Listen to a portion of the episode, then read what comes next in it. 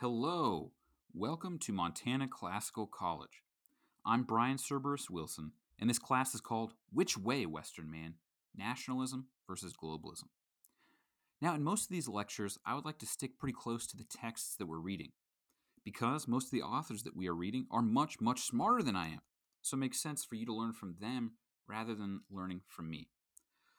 Nonetheless, I thought I would take the liberty of saying a little bit more myself than I usually would in a typical lecture.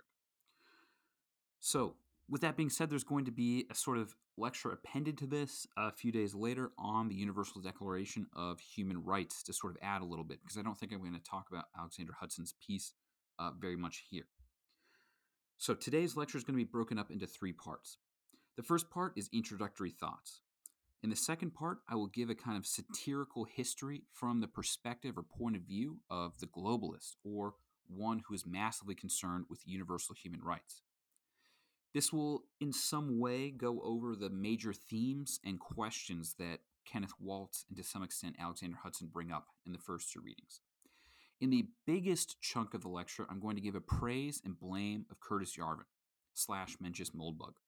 I'm mostly going to focus on his piece called Rest in Peace Globalism, Dead of Coronavirus, or as it was previously called, The Missionary Virus. Because I think his piece is the most interesting of the ones that we read this time. And because I think in many ways he opens up new pathways for thinking by critiquing other pathways. But it's not obvious to me or clear to me at the moment that his suggestions or thoughts about the way forward are the kind of suggestions that we want to take up. Okay, with that said, let's turn to our first part of the lecture. I suppose maybe I'll say one more thing. I'm not going to record or include musical interludes, but if I were you, in between part one and part two, I would listen to Dmitry Shostakovich's Second Waltz. I listened to it a lot while I was preparing this, and for some reason, the world history in part two is somehow meant to be listened to in tandem with Dmitry Shostakovich, or at least prepared by him. Nonetheless, let's turn to part one, introductory thoughts. In Plato's Republic, Socrates argues that every actual political community is metaphorically in a cave, which is to say that every political community is mired by confused and conflicting moral opinions. Therefore, in order to liberate ourselves from these confusions, we are compelled to think thoughts that our own political communities will necessarily find distasteful and even dangerous. It is difficult to liberate your mind all at once. This is partially because your heart is so deeply attached to the conventional opinions that your political regime has sought to instill in you since birth. In Plato's Apology of Socrates, where Socrates is sentenced to death for corrupting the young and for not believing in the gods of the city, he says during his defense that, quote, "It is not possible for me in a short time to remove from you a slander that you have held in your hearts for a long time," end quote. That is to say, we do not usually coldly examine the logic of premises and then make a choice. Rather, at least most of the time, our reason is constrained by or made an instrument of our emotional attachments. This is both good and bad. It is good because it isn't good to change your mind every day about important things. But this emotional attachment is bad, because if you are wrong about important things, it is very difficult to jettison your attachment to a bad opinion, even if your mind begins to see reasons to reject it. Now, why are we talking about philosophy and self-knowledge in a course on nationalism versus globalism? Well, the education we have received, at least I can speak for the United States, has told us repeatedly and in many different ways that we need to prepare to become global citizens. Setting aside the fact that this phrase is obviously a contradiction in terms, we can say that it is absolutely necessary to consider the allegedly deplorable alternative, that it is better to be a nationalist than it is to be a globalist. Now, I don't want to offer a dictionary definition of either nationalism or globalism that we then try to go find in the texts or books that we read. Rather, it is best to let the authors that we will read disclose the different dimensions of both alternatives as we go. I will, though, say one provisional thing at the outset. Most of those who believe in globalism would be disappointed to see you take a course with our reading list. And they would say so without even having to have read most or even any of the books on the list. Which is to say, our task in this class is not merely theoretical. It is also practical. We do not simply want to understand nationalism and globalism. By reading, thinking about, and discussing Curtis Yarvin, Carl Schmitt, Jean Lardegai, Ernst Jünger, Leo Strauss, Dugin, Friedrich Nietzsche, Yukio Mishima, and the Bronze Age Pervert, you have already taken an important step away from the globalists that would rather ban these books and cancel those of the authors we will read who are still living. And once we begin to see how massively globalism, or you could also say internationalism, is advocated by those who stand against liberal education in the highest and strictest sense, we realize that we have to take a stand in favor of the possibility of such liberating education. If we think that undertaking noble action or understanding nature are essential tasks for human beings who are serious or good, we may see that we have to take a stand against those who would seek to rid the world of heroism and who turned a blind eye to natural limits and possibilities. We have to ask, who will defend the possibility of nobility and understanding nature? The globalists or the nationalists? I ask again, should we be nationalists or should we be globalists? As much as many might wish, there is no middle way on this question. Either you think it is good for the world to be broken up into separate and potentially competitive entities, or you think it is good for the world to be ruled by one monolithic sovereign and idea. The world must be one or many. All actions or thoughts presuppose or point to the world needing to be one way or the other. Let's discuss the two visions of justice that tend to animate the respectable defenders of nationalism and globalism. Nationalists often speak highly of sovereignty. If you want to give a social science-y answer to what sovereignty is, you could say that it is a monopoly of the legitimate use of force over a given territory. But it is much more than this. It is also the rulers or people of a nation determining their own way of life within their own borders. Thus, when a nation tries to impose its way of life on another, or tries to take the territory of another nation, we say that this is a breach of sovereignty. Globalists prefer to speak about universal human rights. The United Nations put together a declaration in 1948 that declares in its preamble, quote, and this will be broken up a little bit because the first paragraph is so unbelievably long without a single period. So there'll be a few breaks in this. And at any rate, quote, whereas recognition of the inherent dignity and of the equal and inalienable rights of all members of the human family is the foundation of freedom, justice, and peace in the world, now, therefore, the General Assembly proclaims this Universal Declaration of Human Rights as a common standard of achievement for all peoples and all nations. End quote. You can probably see, even right here, that there is a massive tension between sovereignty and universal human rights. For these rights claim that there ought to be severe limits on how a people determines its own way of life. And we might say that all of these limits favor the individual over and against the community, state, or nation. Now, before we jump into discussing our class readings for the day, please allow me to offer you what I hope is somewhat humorous, but surely brief, and unfortunately common view of world history, as it is seen by many who are in support of either or globalism and universal human rights. So this would be a good time to listen to Dmitry Shostakovich's second waltz. All right, now that you're done waltzing, let's turn to part two of our lecture. We'll just call this a common view, or rather an all too common view of world history. In the beginning, there were many bad and backward people who did many bad things. They did not know any better, but that's not the point. This lasted thousands of years.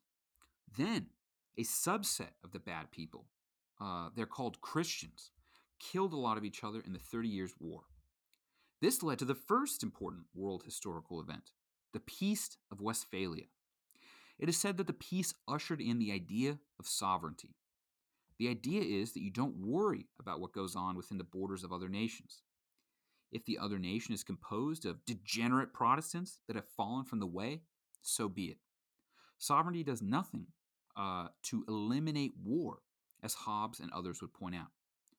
For all nations are still in a state of nature with one another, there being no overarching policeman or leviathan above all nations that can bring down the hammer against miscreants. To put it as Kenneth Waltz does, the anarchic international system is a self-help system. No one will come to save you unless you're strong enough to save yourself. And as Waltz further points out, there's a big difference between the domestic sphere and the international sphere as far as that's concerned.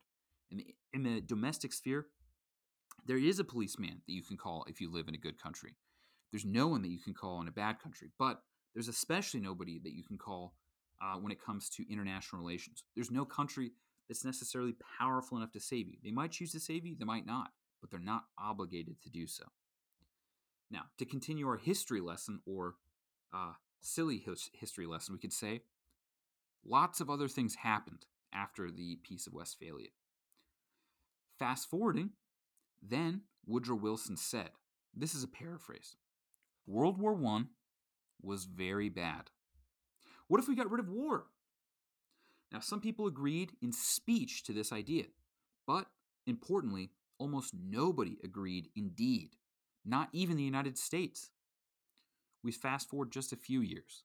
Then, World War II happened. Now, what Hitler did, and for some reason, many are so often quiet about what Stalin did, inside of his borders was the worst thing that anyone has ever done. This leads to the second important event of international relations, the Universal Declaration of Human Rights. This document is more or less a progressive version of the United States Declaration of Independence, and it claims that all human beings all over the planet have dignity, innate dignity, regardless of who they are or what they have done. The source of that dignity is, it's hard to say. The document doesn't say it at all. It sort of asserts it. Now, in Alexandra Hudson's article, she gestured toward many potential sources of dignity, but ultimately, she relies on a majority consensus of religions, philosophies, and nations, rather than trying to offer a concrete account of what the source of dignity is. Rather, dignity seems to be an allegedly self-evident truth that enough respectable people agree on. However this may be, the Universal Declaration of Human Rights does not insist that all countries form democracies. But if you read all 30 articles, and we will talk about all 30 articles in a future or very soon to happen lesson, you'll see that a mega egalitarian democracy is implied. Okay, so to repeat, the major events of this picture of world history are the Peace of Westphalia, the so-called horrors, and indeed they are horrors in a lot of ways, and we'll see this firsthand in some of our later readings, but the horrors of World War I and World War II, and the response that is the Universal Declaration of Human Rights. Now, within this picture of world history, there are some confusions that emerge. There are now two competing standards of justice in international relations. On one hand, there is sovereignty.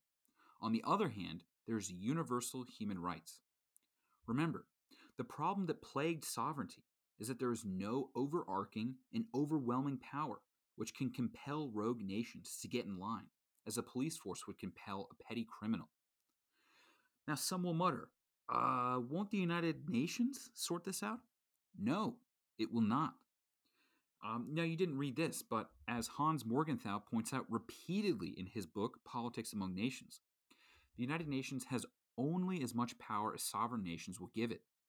If it is not in the interest of sovereign nations to respect human rights, they will not, and none but a powerful sovereign nation can compel them to do otherwise. Shockingly, Morgenthau's critique, or rather maybe it's not so shocking, but at any rate, Morgenthau's critique of the United Nations is admitted by former U.S. President Barack Obama's United Nations ambassador appointee, Samantha Power. Indeed, she actually goes so far as to say that the United Nations is a tool for American interests. Now, of course, one might have expected that this was so without her having to say a word. But the admission is astonishing in light of the allegedly international character of the United Nations. If pressed, I'm sure that Samantha Power would suggest that U.S. interests are perfectly compatible with universal human rights for all. Nonetheless, the way that she puts things is a kind of admission that the United Nations is always dependent on what individual nation states think or wish for. Now, many, I guess you could call them intelligent observers of international relations, I'm putting intelligent quotation marks, have decided that sovereignty is too low of a standard of justice. Incredible observations have been made. In some countries, like the United States, men and women are allowed to drive cars.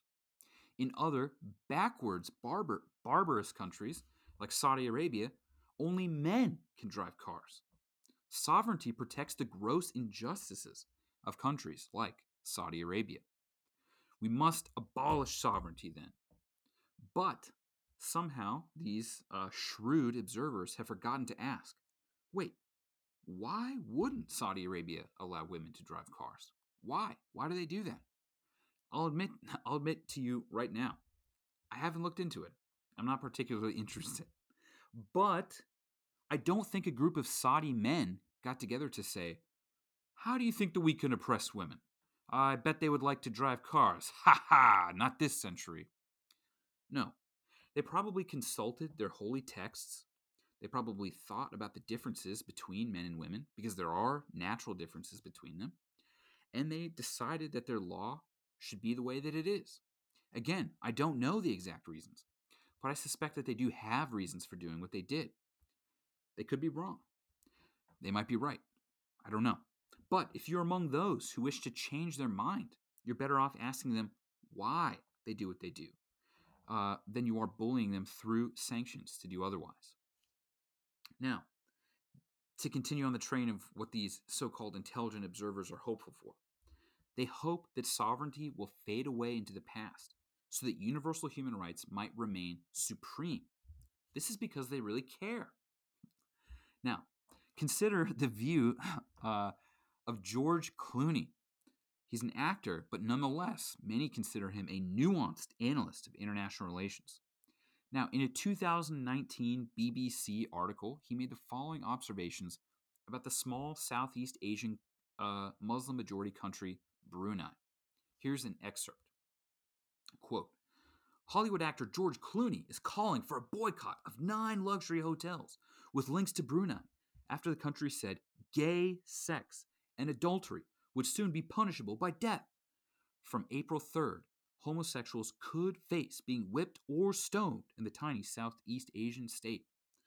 In 2014, Brunei became the first East Asian country to adopt Islamic Sharia law, despite widespread condemnation.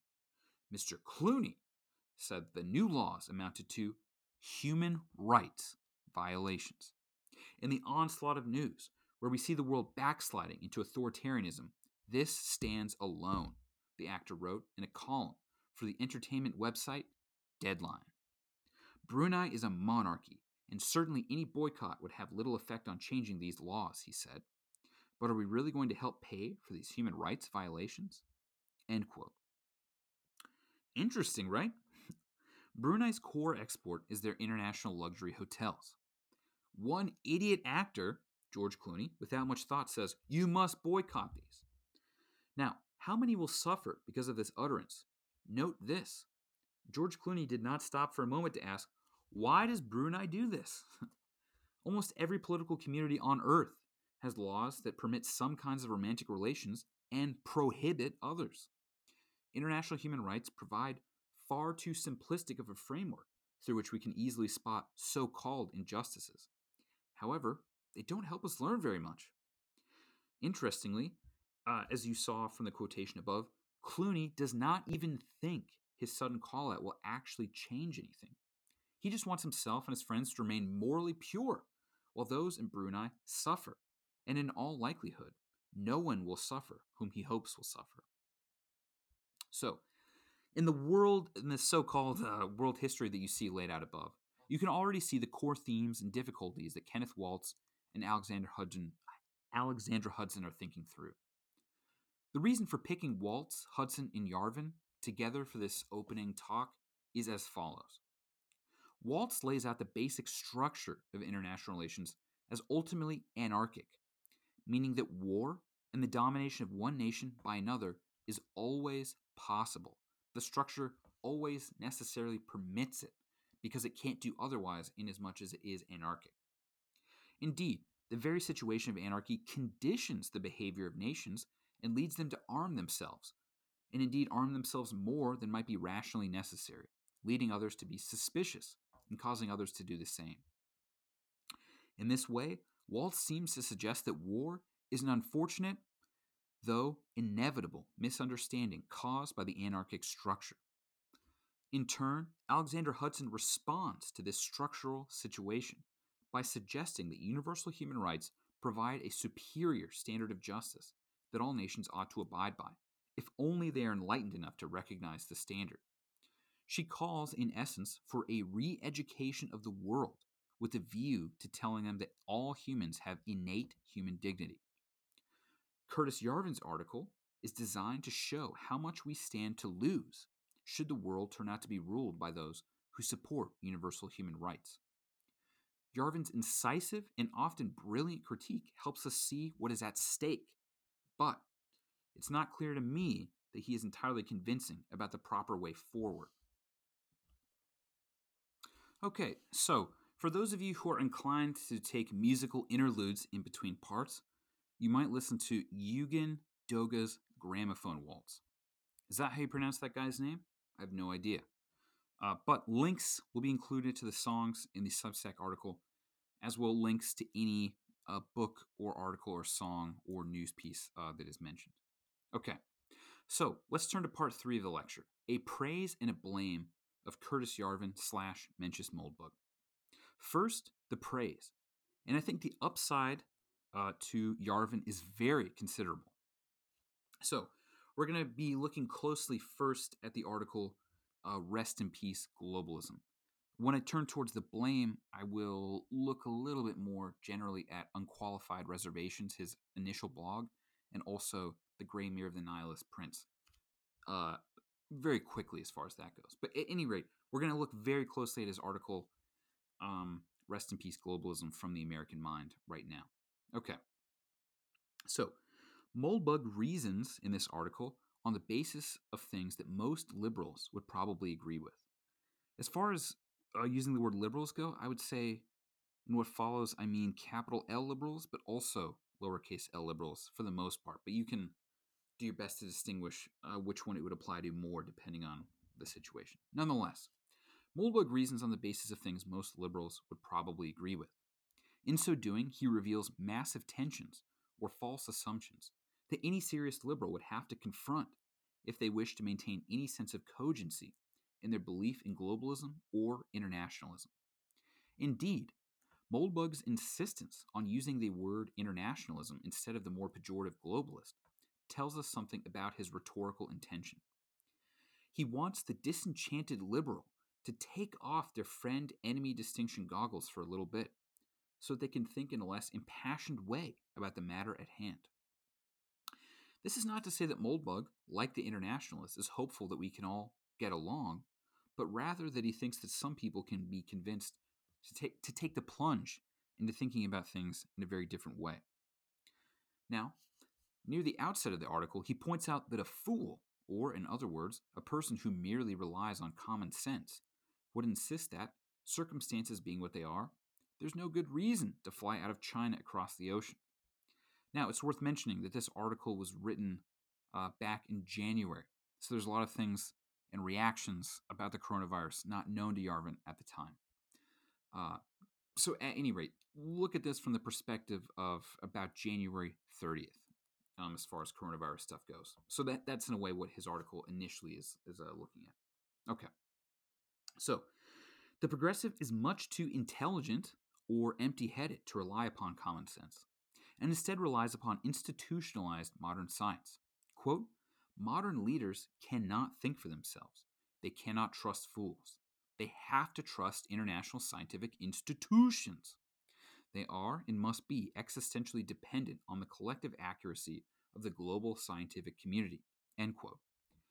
As Moldbug persuasively argued in an earlier article called Pervasive Error, scientists, being human beings, are easily corruptible, or on average, are far too willing to let their conclusions reflect the will of the institutions who employ them. Progressives, who, in a certain sense, aren't actually that interested in democracy, despite their protestations otherwise, love the rule of experts, which effectively means that modern scientists have been granted increasing and unprecedented social authority at the exact time that they become more and more ideologically compromised by progressives. This is not a coincidence. The first barrier, then, that the recovering internationalist faces in thinking clearly about China and his deference to the first obstacle that the internationalist faces in thinking clearly about international relations is his deference to institutionalized or compromised scientific experts. Here's a quote from the article. China is an autocratic total state, may have the world's highest state capacity for disease control, end quote. Now, some critics of Moldbug's article pointed out that the Chinese have not even made the best use of their autocratic state, that they don't know how to use it. That's not the point. The point is to try to show, or that Moldbug's point is to try to show somebody who's starting to fall out of love with internationalism, that there really are serious advantages to forms of government that trample people's rights in order to effectively secure them from serious dangers. Sometimes love has to be tough in order to be love at all. Moldbug even produces a multicultural point of reference for the recovering internationalist who doesn't trust his common sense or even the West yet. He directs our attention to a scientist in Hong Kong who said that, quote, substantial draconian measures limiting population mobility, says Dr. Leung, Hong Kong's top guy, both a virologist and a virus fighter, should be taken immediately, end quote. This helps the disenchanted liberal relax. Okay, so non-Western people who aren't bad, like the Chinese, also think it is okay to quarantine people and restrict movement? Tell me more. Subsequently, Moldbug begins to show the disenchanted liberal tensions that always inhere in the internationalist approach to things. He begins this educational endeavor by pointing out that internationalists are not evil. They truly mean well, at least most of them, and are motivated by a concern for justice. Quote, here's the shocking secret bias motivating our public health experts. 1. They are deeply passionate and principled people. 2. They have a shared, single purpose, to make the world a better place. 3. They share a deep, almost spiritual belief that a more open and interconnected world will be a better world. This concern for making the world better can't be fulfilled because it is overwhelmed by ideological purity, seeing anything that makes the world less open as a grave and barbaric evil. This distorting lens obliterates common sense wherever it gazes. Strikingly, despite his apparent attempt at persuasion, Moldbug repeats a famous line of his. You can't reason someone out of something that they weren't reasoned into. If that is so, what is the purpose of Moldbug's essay? Perhaps he wishes to move the recovering internationalist by making him feel shame instead of reasoning with him. The recovering internationalist might think of himself as the kind of person who is, for lack of a better term, big-brained, and not just an automaton who's flitting along with the most fashionable and powerful ideas of his time, ideas which don't even turn out to accomplish what they wish to. And this helps lead into something that we talked about at the beginning, that we saw Socrates say in Plato's Apology, quote, I cannot in a short time remove this slander you have held in your hearts for a long time, end quote.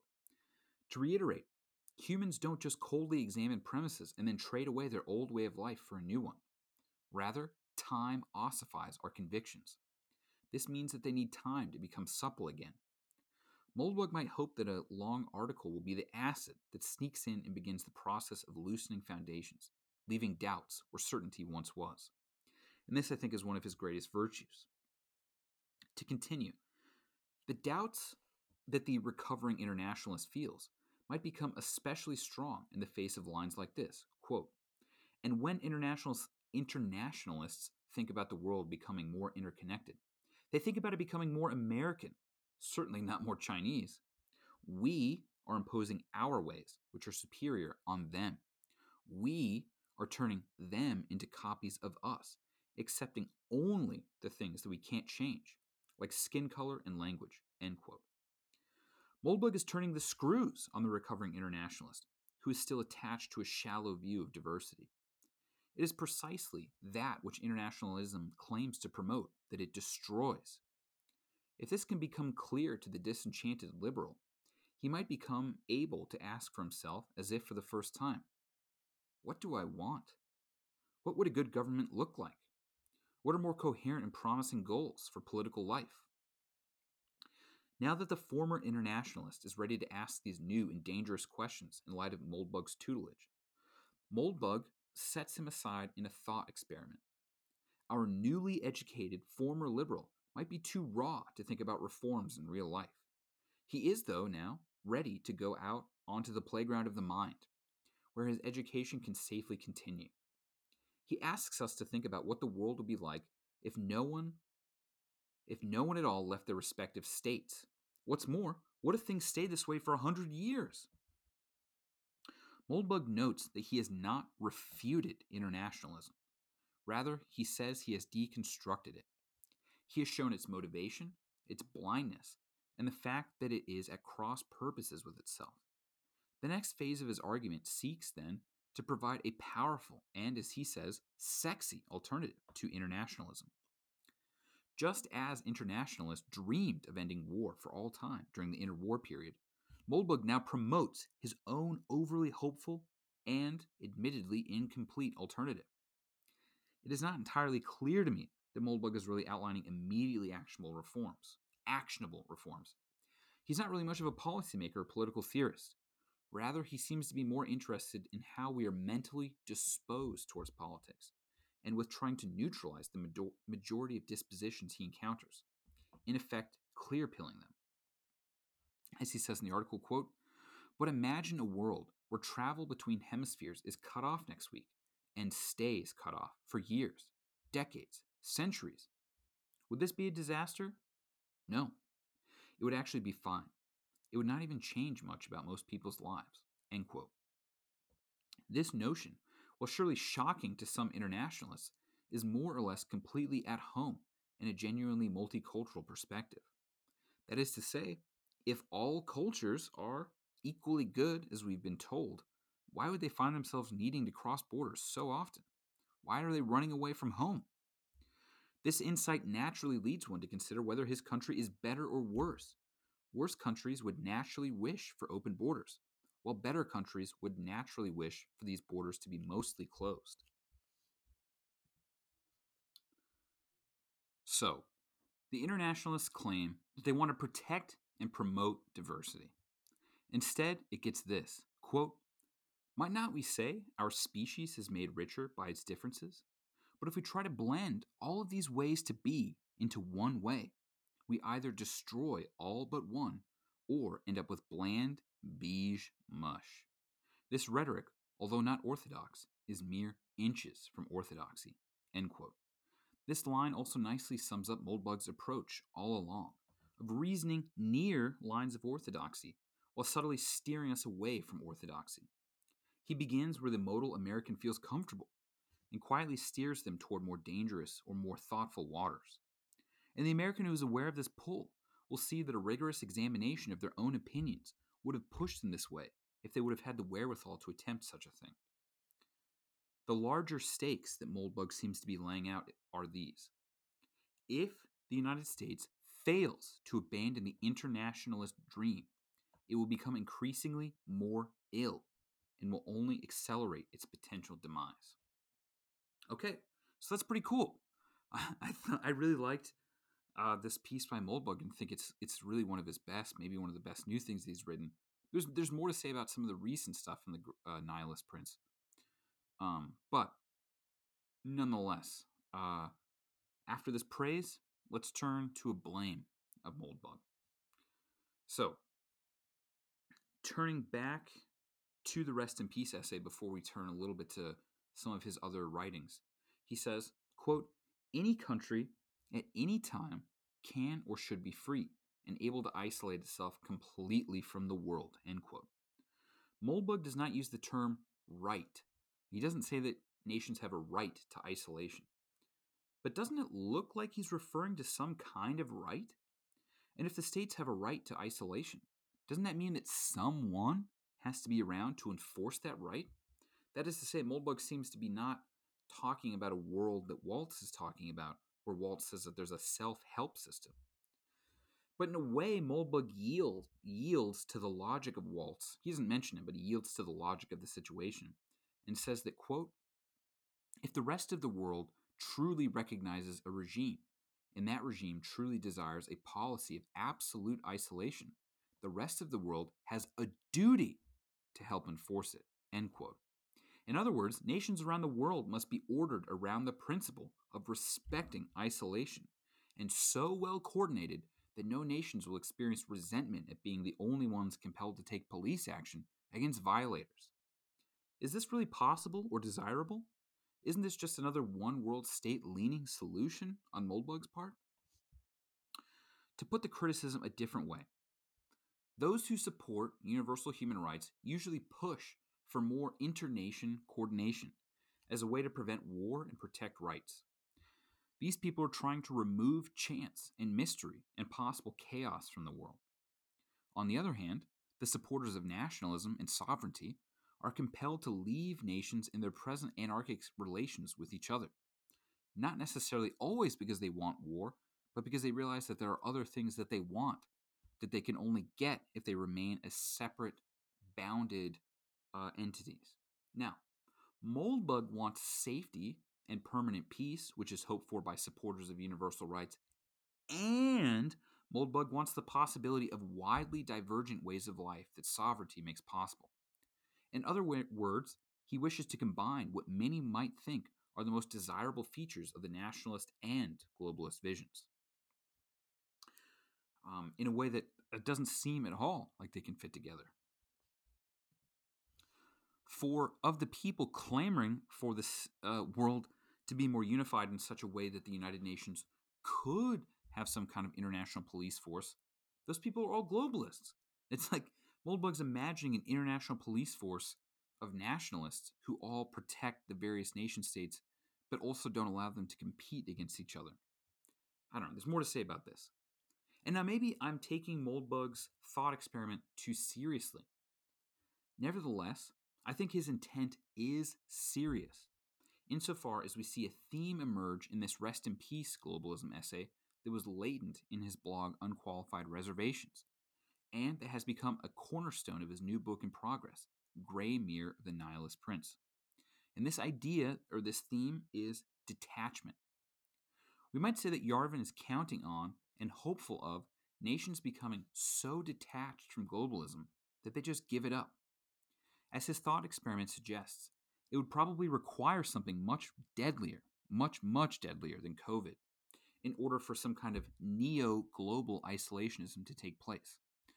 And he suspects that once people get used to this isolationism, they might realize that they were much too worked up about the world's problems to begin with and leave everything alone.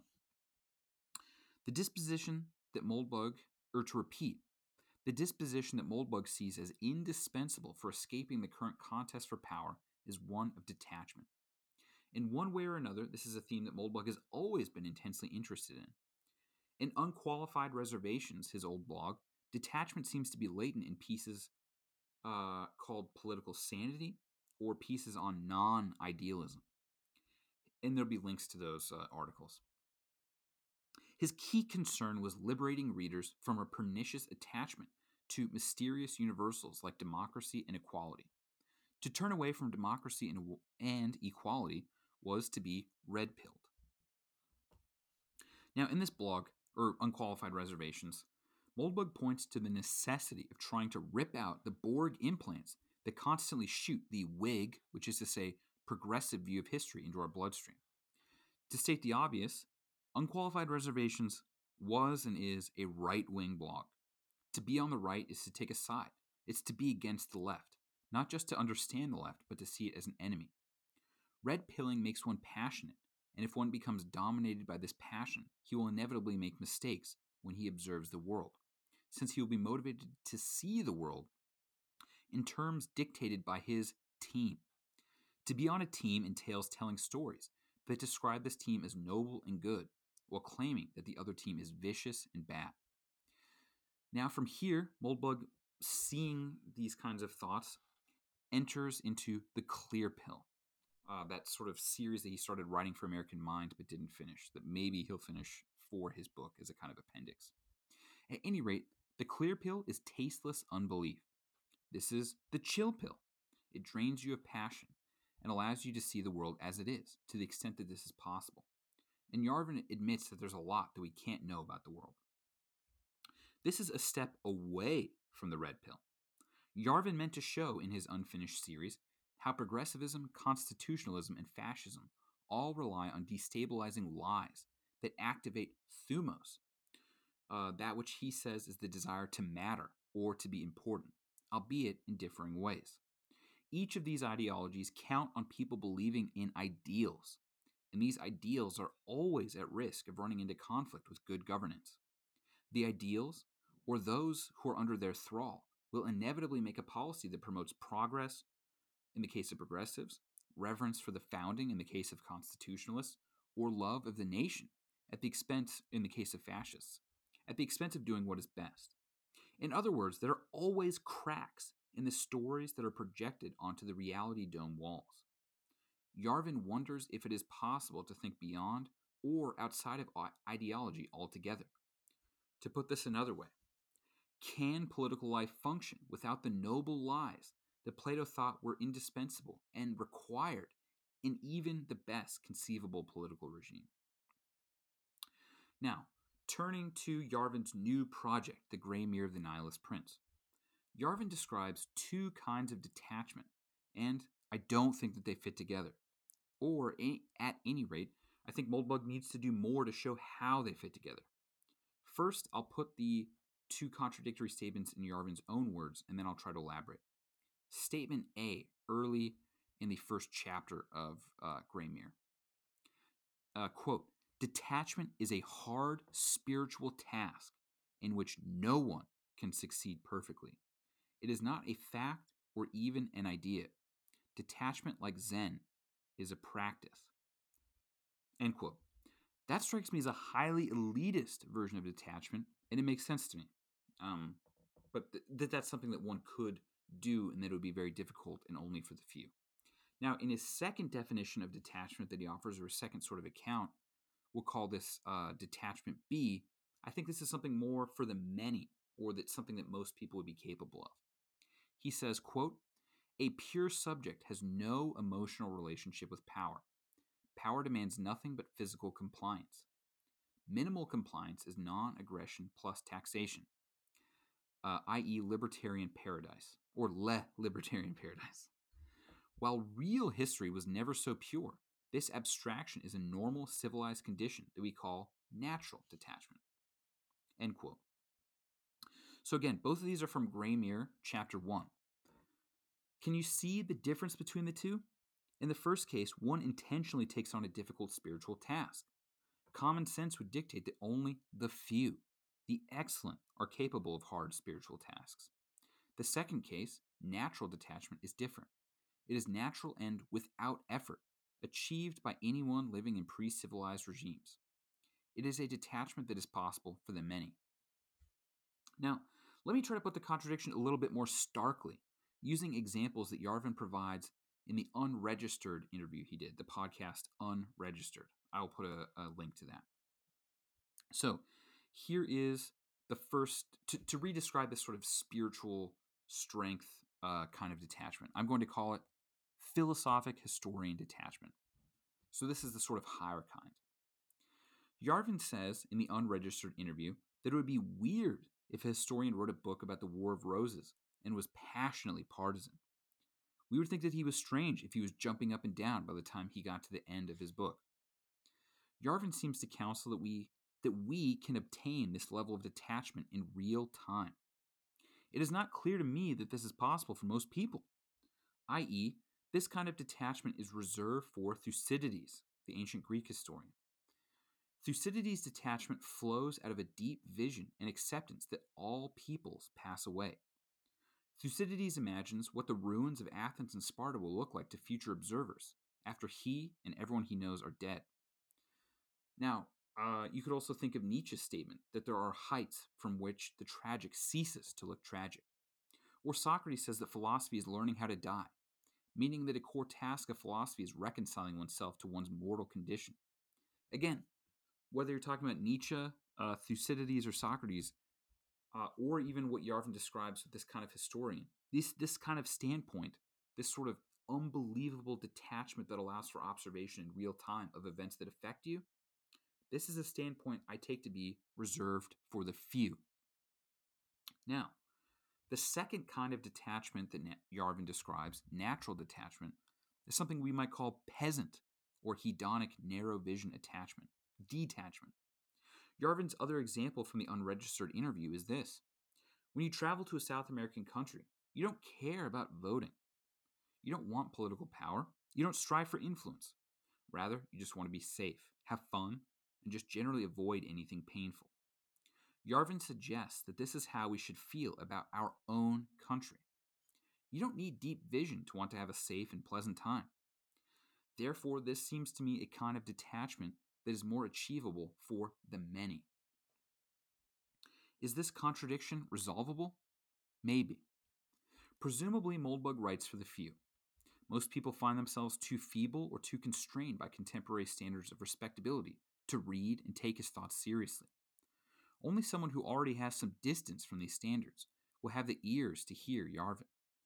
Perhaps at the crucial moment of collapse, or near collapse, these types will be in a position, with their nice regime textbook from Yarvin, to provide the kind of governance that he will articulate in detail in subsequent installments. At this point, the many who are more disposed to natural detachment will fall in line. This is the only way to reconcile the two detachments. For, as Yarvin himself points out, the person who is detached does not try to change public opinion. Indeed, he does not try to change the world at all. There's a lot to say about all this, but I would suggest that Yarvin is hopeful of cutting off certain human possibilities. As far as the few are concerned, the powerful man of action has no place in Yarvin's future. As far as the many are concerned, will life begin to be drained of seriousness if most people pretend to be on vacation in how they see their life? In other words, what's the point of being in one's own country if you're always on vacation or that's how you treat things? At any rate, this helps us prepare for our discussion next time on Carl Schmitt and Immanuel Kant. Schmitt wants the world to remain a serious place. And this means that the world is potentially dangerous. Kant prefers for the world to be a safe place, where one can always be maximally moral all the time. As much as I think that Yarvin is an outstanding spur to thinking, I wonder if his hopes are ultimately closer to Kant's than they are to Schmitt's. All right, thanks. I look forward to hearing what you have to say in the Substack comments. I look forward to being savagely refuted by you in a brutal way and to learning from different things that you have to say. This is Brian Cerberus Wilson, out.